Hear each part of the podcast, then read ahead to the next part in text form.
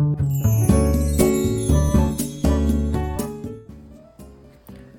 い、おはようございます。美容師をしています。カナダと申します。このチャンネルではスマート経営をすることで一人サロンでも利益を最大化することができた僕が美容のこと髪のことなど美容のこと経営のことを、えー、毎朝7時にお話をしています。はい、えー、今日は強い癖毛の人がパーマをすることのメリットというお話をしようと思います。えー、強い癖癖毛の方の、まあ、癖毛対策というか、まあ、これって、まあ、一番に思いつくのってストレートパーマとか宿毛矯正っていうのは一般的で誰もが思いつくと思うんですね。でまああの僕は営業お店で仕事をしてる中で、まあ、癖毛のお客様、ね、何人いるんですけど何人かいるんですが癖毛の方から癖毛のお客様からのオーダーで、まあ、時々パーマをかけてストレートではなくて普通のウェーブのパーマをかけて癖毛をえ対策をしたいごまかしたいとかっていう、まあ、オーダーってまああるんですよ。でこれについてちょっとお話ししようと思っててこのこういったオーダーでお客様の認識の中であそれは正しいよっていうことと、うん、それは認識、えー、と間違ってる間違ってるというか、えーと、それはできないよっていうあまり意味がないよっていうことがまああるんですね。でちょっとこのことを、えー、紹介しようと思うんですがまずこれは合ってるよっていう方からいきますね。これはもともとの持ってる癖毛よりももうかなり強めのウェーブ、うんと、そのもともと持ってる癖が分かんなくなるぐらい強いウェーブを新たにパーマとしてかけてしまえばあの、まあ、これは癖毛対策というか癖毛が見えなくなるので、まあ、関係ないですよね癖が。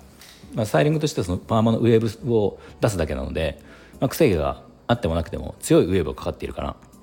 まあ、それであのごまかせるというかあの気にならなくなる、まあ、極端に言えば少しこううねる癖毛の人がいてそれが気になるとしたら、まあ、じゃあこれストレートにするのを諦めてまとめるのを諦めて極端な話スパイラルパーマとか、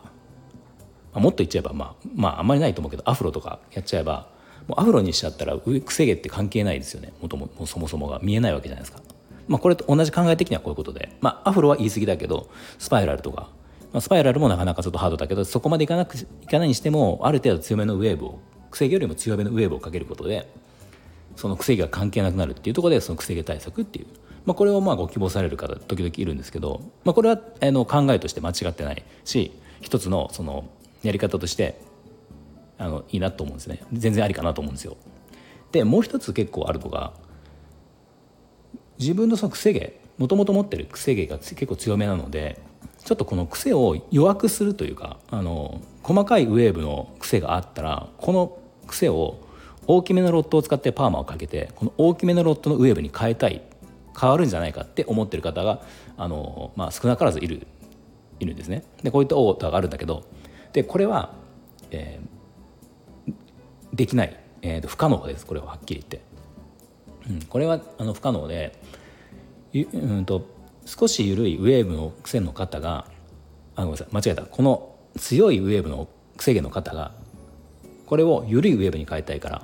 じゃあもっとこの癖毛よりも大きなロットを使ってウェーブをかけます。ってなった時にこれどう仕上がり的にどうなるかっていうと結局癖毛に負けてしまうのでパーマが。緩めのウェーブって負けてしまうので結局癖が出るんですよ。でなんなら微妙に変なウェーブがまたプラスされるので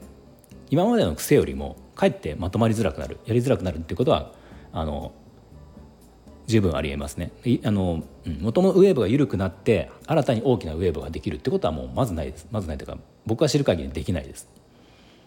うん、であの僕は知る限りできないですね。まあももしかしたらそうできる人もいるのかもしれないけど僕は知る限りはできないです。うん、でまああの可能性としてできる場合があるとしたらこのね強いもともとの強い癖毛を緩いウェーブに変えることができるとしたら一旦まずこれを宿毛矯正とかで癖を伸ばしてそこにデジタルパーマとかでウェーブを緩めのカールをつけるっていうことはまあ可能性としてっていうか理論的には多分できなくはないと思うんだけどまああのまあ僕の経験上思ったほどそこはうまくいかないのかなっていうのはありますね。昔ちょっと一回やったことはそういうメニューをちょっと昔いた店でやったことがあって